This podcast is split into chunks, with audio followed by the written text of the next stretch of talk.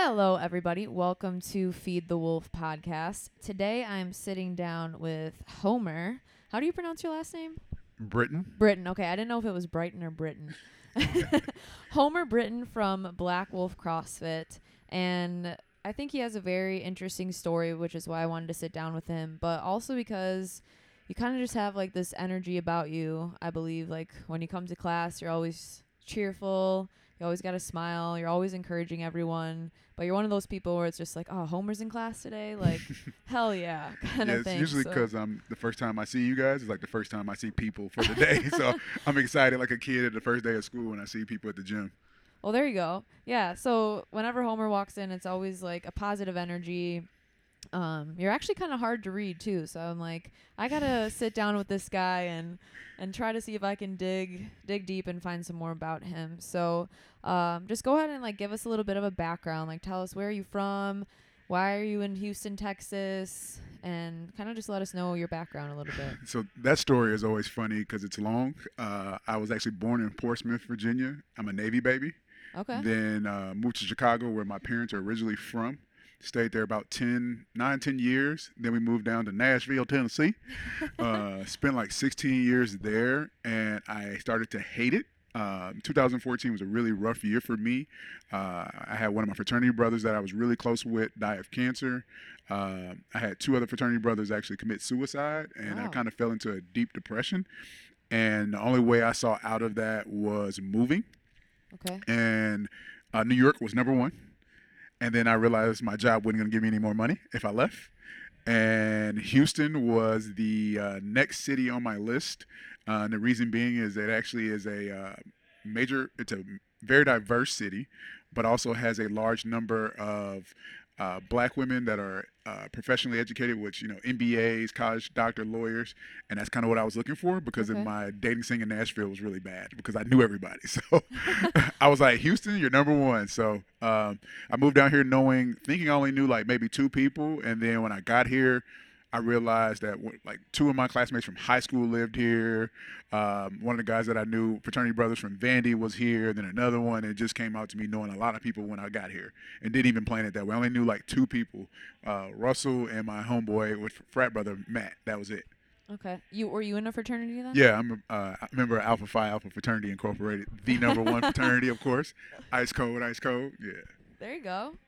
All right. So yeah, I mean, Houston is definitely a very diverse city, which is something I've noticed, but also like appreciated because I came from a very small town. like, literally, we had maybe like three black people at our school, Mhm. and it was like people drove tractors to high school on the last day, and I was like, what is going on? So If you don't live in Milwaukee, I don't think there's any black people in Wisconsin. yeah. yeah, it's definitely weird. So, um, I know you work in IT, but you had mentioned that you had a CrossFit coaching background. So, first off, what kind of led you to CrossFit initially, and then how did you kind of get into the coaching world? Another long story. So again, I went to uh, lived in Tennessee. So I went to Tennessee Tech University, and usually when people see that in CrossFit, their eyes light up. I went to school with Rich Froning. Okay, yeah. So I was gonna look, say, you're like, minute. your eyes just lit up. See, that's what usually happens. You're like, what? Your eyes lit up. So, um, CrossFit, um, I kind of avoided it, uh, but actually, so I knew Rich. Rich was a great guy, but my fraternity brother and Neo, which means a guy underneath me, uh, Elijah Muhammad, known as Easy, Mhm. uh, he got involved in CrossFit, and then I would say around 2011, 12, he said, "Hey, come do a workout with me." He was in your frat? Yeah, we're in the Oh, same wow. fraternity, same chapter. He was in my wedding. Like we're really close friends. Like, Okay. Yeah, yeah, yeah, we're really close friends. Talk to him just about every other week. Talk to his wife more than I talk to him because he's always traveling and busy. But um, he got me to do it as kind of a dare, and I think it was kind of a favor or like I want to haze you back type of thing. And I did it in his garage. So I used to do CrossFit in his garage first, and got hooked. He was then going to coach at a gym, uh, CrossFit Hermitage, uh, but instead he actually ended up going to Alabama and opened up a gym in Alabama. He had a great deal, went Okay. down there, and that's how I got started with like a classroom was CrossFit Hermitage. Uh, shout out to Brandy and Tom. Um, they got me started really getting into it further. He kind of got me, you know, kicked it off, but they got me and kind of got me going back into it and really caring about the sport and seeing the fundamentals and everything in my form, that's where it all started to click. Okay. And how old were you at this time? 26, 25, 26, something like that. Yeah, 25, 26. All right. And then so then what led you kind of to become a coach or like how long did it take for you to Brandy. Brandy, uh, Brandy Forbes, like watching her, she was just very detailed. I'm a project manager, or well, was uh, a project manager, and some of the similarities in coaching and watching Brandy kind of came together. But like her passion, I've always had a passion for sports. Uh, I played high school basketball, ran cross country, intramurals in college. Like my parents were like, "You're not going to NBA, so you can't go to junior college or go play at a small school." So it was just intramurals for me. And then coaching, I got involved coaching with uh, summer basketball camps, and I realized that coaching the little kids and stuff, and I really got a passion for that. And so I've always had it. But then it was something that I really enjoyed, which was CrossFit, and I uh, just watching Brandy and what she did, and the the joy she brought into it, and then the, the clicking, which I guess we'll talk about a little later. But really watching her as a person, as a coach, I really Yeah. enjoyed it. And I was like, you know what? If she can do it, I can do it too. And it was just more because we have similar personalities. Because she's kind of blunt for us, and, and, it's, and I'm the same way. But it was great, and I saw people be receptive of it. Some people didn't like it, but majority did, and it was they didn't like it. They didn't like being pushed, and they were just okay with medi- mediocrity, and that's not me neither. Yeah, yeah.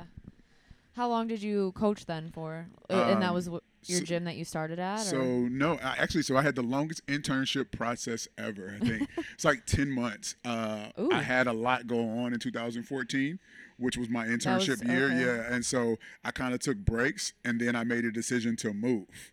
And so officially, my first gym that I was a full time coach was CrossFit Willow Bend. It was actually in Bellaire. Uh, that's where I started here in Houston. So that was my first official gym, and that was 2015. So I got my, you know, I did a two month internship there because I already did 10 months, had my level one and all that. And then when I went to CrossFit Willow Bend, uh, found a gym, which was crazy how I found the gym. Um, I saw a woman. I always look at people's shoes, and I'm in. You know, we have you know the nanos. Metcons weren't out yet, but nanos. When you see those, you know you do CrossFit. And so back then, at least, and I saw somebody in the grocery store, and I was like, "Hey, where do you do CrossFit at?" And she was like, "What?" And I was like, "Your shoes." She's like, "Oh," and this is in the middle of a parking lot. So you know, of course, it was like, "Oh my God, he's trying to steal my car." I'm like, "No, I just want to know where you work out at." And you know, we ended up becoming real good friends. That's Jennifer. She was actually my first intern at mm. CrossFit Willow Bend. Okay. And so you said, you know, 2014 was obviously like a really tough year for you while you were also doing this internship. Do you feel like CrossFit was something that kind of helped you through your depression? Oh, CrossFit was my savior. Yeah. Uh, I stopped smoking, drinking, those things I didn't really care about. I lifted, I cared about lifting weights. I was kind of got obsessed with it a little bit because it allowed me to relieve. I was doing two a days. Um, it was my stress reliever. It really saved my life because I actually kind of had that deep path and kind of was going through depression, thought about suicide because I was I've been dealing with death for so long, and this really got to me to see one of my friends, young, vibrant. He was fighting cancer. You know, he's been fighting for like three years, and he finally succumbed to it. I just couldn't take it anymore, and so it, it was rough for me. But CrossFit and the group and that community, really, Tom and Brandy were great, and that was really why I even enjoyed CrossFit even more because of those two people. Yeah, I think that's what it is for a lot of people. Like whether they realize it or not, they're not just here like for the workout. They're mostly here for the community, for that one hour of the day that they get to themselves where they don't have to think, where they can kind of like have that mental Right, escape. Yeah. Like I think that's again whether people were like realize it or not or whether they're aware of it, it's it's obviously way more than that. Um so coaching, you coached for how long then? So since 2015 officially, then so 2004 years. Okay. Yeah, four years. I you say four and a half if you count my long internship, but yeah. Were you like when you were either coaching or kind of just getting into CrossFit? I know you had a very athletic background. Were you ever competitive in CrossFit I tried. I tried, but I, you know, I was doing the two a days and stuff, gearing up because it was 2012, 2013 was my competitive year of me trying to get in shape and doing certain things. Uh, the two a days, uh, doing a Oly lifting and doing programming, doing little local competitions. Um, I think he still has it. Uh, Rich has a look uh, competition at his farm or in Cookeville every year. And one year uh, it was a uh, squat clean, hang squat clean, and it was kind of like a ladder, and it went up. The highest weight was 300, and I got to 300, never have gotten 300 before. I pull it, I get underneath it, I scream all the way up, and as I walk off, Rich is walking past, and I'm like, "Yo, beat that!" Oh man. and everybody, like the people behind her, were like, "Oh my God, he just said that." We both laughed and kept walking because we knew each other, so it was just me being silly. But Yeah. yeah, I, I, I tried to be competitive, but I realized at time, even then, I wasn't putting enough time in. Like I couldn't put four hours. I was still working 60 hours a week then, and so me trying to balance out work, that's what helped with the depression too. It was like, okay, here's my spot for two hours where I don't have to hour in the morning, hour in the afternoon where I had nothing else to worry about. Yeah, I don't think people realize the sacrifice it takes to be like truly competitive in the sport either. Like you got to put in a lot of It's a full time job. It's a full time job. You have to put six six to seven hours, and you're doing that four to five five to six days a week. What Yeah. bills can you pay with that? Because you know CrossFit, you don't really get paid unless you work at a gym. Right. And even then, living in Nashville, I don't think that would have been feasible. Well, I mean, I know I saw you compete this past weekend and I could see it in your eye. Like you Yeah, have a competitive edge a little bit. oh, I'm competitive as hell, but I'm competitive as hell, and it's actually funny that it came back and it. I try to run from it uh, by coaching because that's what I've been doing. I've been coaching so much to focus on everybody else, but now the opportunity to focus on me. And then when I did the uh, competition competition with Kirby, it lit back in, and I was like, yeah, I still have it at 30, 32 years old. I still have it, and so Yeah. now I'm like, okay, I think I know what I can do. This intermediate. I can stay in that, that zone and I can push there and try to get better. Yeah. I mean, that's actually exactly what Ben and I have talked about before. Like, he asked me uh, on one of the podcasts or before one of them, like, do you think that we picked coaching because it's easier to point out others' flaws or, like, look at that instead of looking inward and kind of like working on yourself? Like you're it's so much easier to spend time like helping everyone else like tell them what to do help Mhm. them achieve their dreams than to like look inward. Yeah. um so for you like you've done the coaching now you've kind of shifted back to the athlete. Um first off what do you think kind of makes a good coach? And then like tell us about that shift like is it easier to be the athlete be the coach uh, it depends on what gym and what you're trying to do on that saying of like being a better athlete or uh, being a coach. But like what I look for when in coaching or having a good coach is communication, having good eyes, um, the energy and personality. I don't think you can have a dead personality and be a good coach. Mhm. Like you have to be a people person almost. Uh, you have to be someone that is willing to change the way you communicate to reach the uh, athletes because that was something I had to learn because I kind of was like, this is the way to go. And, you know, I dealt with, and I'm sorry, a lot of soccer moms, and they don't like being screamed at. And so it's just like, hey, you came in here at five o'clock in the morning, you're complaining. That's not going to work. So, you Yeah. know, making those adjustments and knowing how to communicate, which actually has helped me. Coaching CrossFit has helped me with my career in the IT world and making those adjustments as I move up the corporate ladder. Um, now with uh, coaching, which which one is easier? Being an athlete's easier, Mhm. but being a competitive athlete is harder. So for me, knowing that I was like my back squat was like 465, and it's been that for the last two years because I've been focusing on everybody else, and now I'm in here and I'm like, nah, I'm supposed to be hitting 515. I'm 32 years old. That's not happening, you know, unless I put it in the time like a regular athlete. So now it's like for me, it's finding the balance of enjoying CrossFit and touching that competitive edge. And you know, Black Wolf has allowed me to realize that I don't have to have super specialized training to be in shape. Because literally, what happened last weekend, I don't have competitive programming. I have general fitness, general CrossFit training, and I'm in good shape. I can be in better shape, but that's just due to me being injured. So you know, dealing Yeah. with that. So yeah. I mean, that's those are kind of the next things I wanted to touch on too. Like, first off, why Black Wolf? Because it sounds like you've been able to experience a lot of other gyms, and that you've had it sounds like great experiences there. Um, so why did you kind of pick Black Wolf, or s- why'd you? the name itself, Black Wolf. You know, you know. So this is gonna sound silly, but for me, I was looking for diversity. Like Mhm. I was looking for a town and the gym, and as you know, not a lot of black people do CrossFit. Let's just get that over. It's not That's true. they do it, but it's not a lot of numbers. So um, that's what I was looking for: a diversity in the gym. I was looking for a community feeling because I got kind of got kicked out of the last gym. Not me, but they just killed CrossFit, and so I was looking for something close to the house, cheaper. because for some reason CrossFit has lost their mind, and these two hundred and fifty dollar memberships just I don't see. And for me being a coach, I don't need two hundred fifty dollar membership or what they're trying to give you for two hundred fifty dollars a month. But coming here, getting the vibe from Ben and Joel, that kind of brought me in. Uh, the people were friendly-ish and then like the second time and the third time they were really friendly. And so i was like okay hey you know everything was good. But black wolf was one close to the house great people great programming. I wasn't even like not sore but i could move. That was one of the issues that i had. I was coaching so much or coaching where i was only working out two to three times a week and then when i came in i was trying to do 80% or 70% when you're not training up that whole week, you shouldn't jump to that. But even a coach, I know that. But again, that trying to be an athlete, trying to hold on to something, was putting me in positions where I was end up being sore, hurting myself instead of uh, getting better and improving. Can I hit? I hit a plateau for like the last year and a half Yeah. until I came here. So you you've mentioned a lot about diversity. So like let's just let's just tackle that. like obviously I can't really relate as much to that, but like what have you experienced in cuz you've played sports your whole life, like Yeah.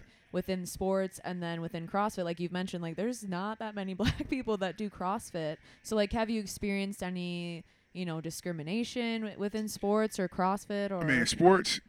Of course, I lived in Tennessee, so you know, dealing with that when you play soft baseball and you go out to the country towns and stuff like that, that stuff. But you know, CrossFit itself, I would say I deal with more microaggression than I do like r- racism because you know most people are just not gonna be like, oh, I hate you or anything like that, but they usually don't speak.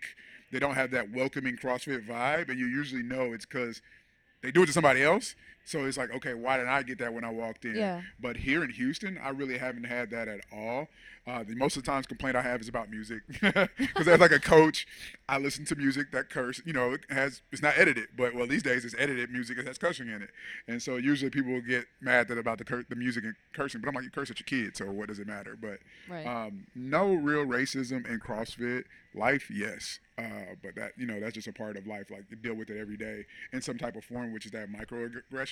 Okay. And um, like uh, this week, I was in line to get food at the airport, and this pilot decides to get in front of me. And he's like, I, I call him out and say, Hey, I'm in front, I'm, I'm in line. He's like, Oh, you, you, you were in line? Yeah, you just walked right in front Yeah. of me. He was like, Oh, I thought you were talking to the, with those other ladies. They're two old white ladies. We don't look like we're together. so why do you? And he just assumed he was like, Oh, well, it's only a minute. And I'm like, Well, you can get a minute behind me. Mm-hmm. I'm in line. I was here. Don't go. Don't try to jump the line. Uh, and then the funny part is his plane was delayed. So why are you rushing?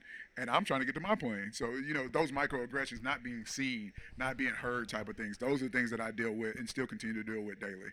Yeah.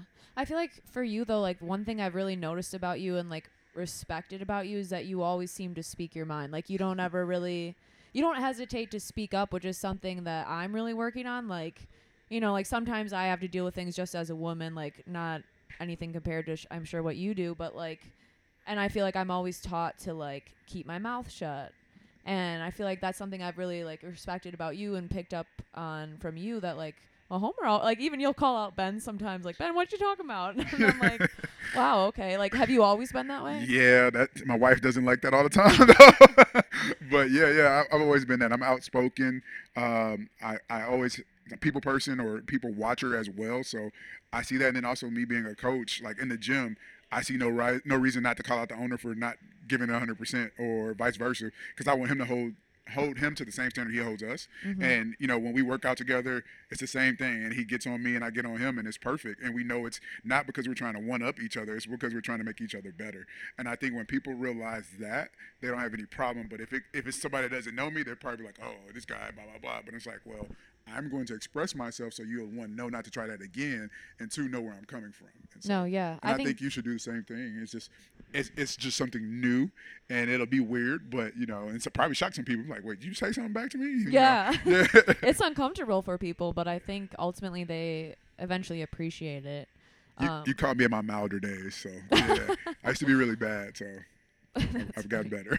Um, so you've obviously suffered. I know when I first met you, you always were like, "Yeah, I got a knee issue." So Yeah. tell us a little bit about that.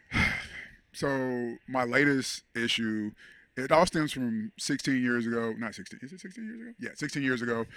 I know, right? Making me. I, date- I dated myself, you know, right? Uh, but I tore my meniscus and inverted it in high school, playing basketball, in practice, in practice. Talking about Damn. pissed. In practice, not a game, not a game, practice. Um, but I did that then at 16. went back at 21 and realized that they had removed my uh, meniscus, like part of it, and just cleaned it up, and not like you know they didn't replace it, they didn't do anything. So I have been going on it forever, you know. And then again, cleaned it out. 32. What ended up happening is actually. Uh, I think last year I tried to relive my glory days and I played in a basketball league. and I think I tore, well, I did, I tore my meniscus in two places. So my lateral and medial meniscus and then I had some uh, cartilage damage. I had some bone spurs, and you Damn. know, inflammation. Yeah, my knee's trash. uh, it's actually like almost forty percent on bone on bone on the left side, and then the right is sixty. So I have like old man knees. I have like the knee. My left knee is like the knee of a fifty-five year old. Was it like really hard for you to come to terms with that Ye- injury? Yeah, yeah, yeah. It was because like I was afraid that I wouldn't be able to lift anymore.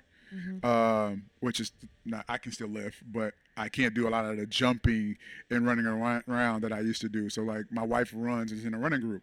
I can't join her because I can probably run two miles and that's only one or twice a month. I can't do it every day or every other day like her running group. So like uh, I just thought it was going to limit my ability to do things, and so I kind of ran from it. So this is a year. Like I literally knew something was wrong with my knee, but I was like I can deal with the pain. I can lift. I'm strong. I'll ice it and keep going. Which if this happens to you, don't do that. Uh, but it took time to come to grips for it, and I was like, you know what? It actually hurt. Started hurting really, really bad, and I wasn't able to increase on my lifts anymore. And I was like, okay, there's something really wrong. Mm. Let me go to the doctor and find out what's wrong. Yeah, I think it's really hard to come to terms with that and like know when to continue pushing like, oh, I'm just being a baby, like it hurts, it's fine.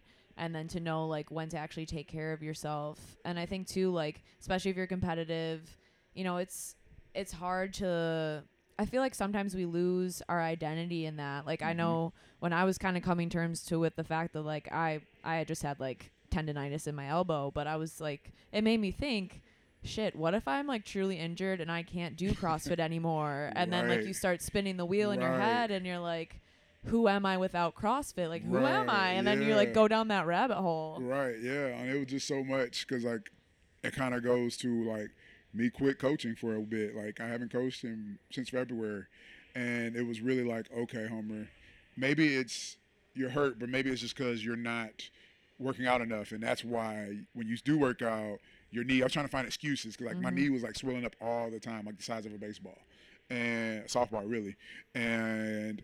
I found an excuse or a way around it, and you know, it was just like, okay, one night it started hurting in my sleep. That's when I was done. I was like, I used to wake up out of my sleep, like not Yeah. crying, but close to it, because I would move in my sleep and it would catch or pop. Oh, worst feeling in the world. So I was like, yeah, I'm done. Yeah. so I went to the doctor. One, shout out to insurance. Um, I got it right before the end of the year and got an MRI, and that's when I got the news that I had a torn um, lateral and medial meniscus. okay. Yeah. So like what advice then would you give to someone who maybe Go to the doctor. yeah. if they're go to dealing the with an doctor, injury. man. Go to the doctor. Put your ego aside. Um, find out what's wrong before you make it worse. Because who's who's to say that I didn't make it worse? But I mean, I know my knee is trash, and I've had three knee, knee three knee surgeries. So there's no really way of making it better with what I have, unless I hit like the lottery and I can go get some like stem cells and you know the injections and things like that. But my insurance doesn't cover that. So um, just take the time to one listen to your body, listen to your wife. or your spouse Women are always right. yeah, yeah, your spouse or whatever that, whoever that may be, and then um, listen to your body for real. Like it's it's really serious because I mean you only have one body, really. I mean I understand that they're gonna be, you know, I can have a knee replacement and things like that, but what is that gonna, you know, limit me in 10, 15 years? So Yeah, I mean, usually it almost always. I'm just started reading this book called "Ego is the Enemy," and Yes. it really seriously always comes down to your ego. Like, who are what are you proving when you just like push through your pain in the workout? Like, there's a difference between like actual physical pain, like, hey, I might be injured, then like, oh, this is an uncomfortable like lactic acid buildup. yeah, got in trouble for that this weekend. I know. I saw you after the clean. I was like, oh, he hurt himself. yeah, yeah, that that that definitely my knee wasn't stable, and I have to get used to that too. So. Yeah. Yeah, definitely got in trouble this weekend for that. Uh, the double unders when I went 40 unbroken, and you can see my face grimacing. My wife was like, "Stop," and I was like, "Oh, okay, I'll stop," because it was hurting. Like, I'll get out. And like literally, it was it was it swelled up. My my knee and my uh, quad, my lower quad, were actually swollen up Yeah. until um, Tuesday. I mean, it's it's hard to put the ego aside sometimes, Yeah. like especially if you're a competitive person. especially me. I have no problem saying it, especially me, and I, I'm working on it. And it's it's a prog- it's a process, and I think people need to realize that you're not going to fix it in like two months. You're not going to fix it in three months. No. It may take you a year or two years, but as long as you're on that journey of progressing and getting better, ego, sports, anything, that's how you make progress, and that's how you you know people see that. You know, Yeah. people see the change. People may not recognize it when you want them to, but they do see it. And then when you get that recognition for those things, um, you'll be surprised. And actually, it may warm your heart or just make you feel better because now you're 100%. Because, like, right where I know now is like I'm done competing until about September. Okay. Uh, I will start lifting again next week, but I won't be going back to heavy lifting until the end of July. Like, I've come with up that in my head now. I'm going to stick that out. I'm going to try to do that and see what happens. Good. What else are you kind of working on as far as like what are your goals right now? What do you work on as far as like self growth? Because I know I've seen you post on your Instagram some stuff about like poems you carry around. Like I saw that today, yeah. and If- I know like if that yeah. that's, that's I learned that poem in one night, but that's a whole other story too. But uh, well, and yeah. I saw you commented too, like on my post on relationships, like things you're working on in your marriage. So yeah. like, so I mean, marriage marriage is new. You know, I've been married seven months. Oh really? I didn't know that. Yeah, we got married in November. Maybe messing up on that one. November uh, on the months that is, but yeah, we got married in November and making some adjustments there. Um, you know, like reality and expectations and reality, those things kind of have to level out. Uh, but like being a better husband, I think that's something again you don't get start off a better husband. You have to work for it and uh, Well, no one teaches you how, really. Like, Nobody. Uh, but that was one thing I would say too. Like, make sure you have friends around you that you can talk to about everything. You know, So group. Group. I guess, and I'll say this. This is gonna sound silly, but uh, black men really don't talk about things. But I have a good group of friends that I can discuss things with. Some that are married, some that are not, and it's kind of we pass advice around, and you know, you fit your situation. Everything doesn't fit into the same circle, uh, the same circle, but talking to one another and realizing that hey you kind of went through the same thing i went through. If you have those conversations you realize that. And in the black community men don't do that. Like we don't do therapy but i go to therapy and so i promote it and tell people about therapy and say how well it's worked for me and how it's Yeah. working for our, my marriage. And it's adjustments. It's i mean marriage isn't easy. It's hard work but if it's with the right person as you you know you're going to be finding out. Yeah. um, you make it work. And you know, a lot of people are millennials and stuff. We just give up so quick in everything in life, and instead of working hard for it. So, uh, what I'm working personally is getting 100% on my knee. Um, in the gym, or uh, maybe probably figure out how to get some damn ring muscle ups. I still can't do those, um, and I think it's because of my weight. But you know, that's another story there itself. But I've been getting that down. Uh, but due to the knee surgery, that went up, and Yeah. so you know, it's balancing all these things right now. And really, with work, I just got promoted. Uh, and so now I'm going to be focused on a new job, traveling more uh, than I did before, but still working from home. So I'm trying to figure out my little priority list myself actually this weekend. Okay. Yeah, I think what you said too about, you know, black men don't talk about things, but even just men in general, like it's almost shame like you're shamed for talking about your feelings or like you're weak if you do that or if you go to therapy and like I think it's important that everyone learns that like it's okay. Like they don't give you a class of like here's how you talk about your feelings. Here's how you like actually deal with life. And then you get into these like situations where you have to do that and you don't know how. And then you're in these arguments where you're reacting and like your ego gets in the way Oh, and you're yeah. like, what the hell? That's that's the story of my life right there. So Yeah. yeah, Well, that's awesome. I mean, I think you're a really interesting person. I really thank, Thank you, you. for sitting down with me and kind of sharing a little bit of your story with everyone. I think anyone who listens to this will have some sort of takeaway. thank um, you, thank you. But if anyone wants to know a little bit more about you or connect with you, uh, how would you suggest they do that? Come try out Black Wolf. Monday, Wednesdays, Tuesdays, maybe Saturday. Um, I'm on Instagram, but I really don't. You know, I don't have like the videos up and stuff. I don't really promote too much like I Yeah. used to. But um, H Britton underscore Vi on Instagram. Okay. Um, or talk to Miranda and ask her. to Give a get touch. follow. yeah, just give me a follow, reach out. Um, you know, again, just live life. Uh, like my saying is attack life, and I live that every day. And so, you know, just have a good day, continue to push, grow. Everything's not going to go the way you want it to every day, but take it in stride. That's what I'm trying to do now. And, you know, men, don't be afraid to be men, just be respectful. That's kind of where my, my thoughts are. Hell yeah. I think we should totally end it on that. That's a great, great thing. So thanks again, Homer, for sitting down with me. Appreciate it. Thank you so much, Miranda. Everyone else have a great rest of your day, and we'll see you next week. Peace.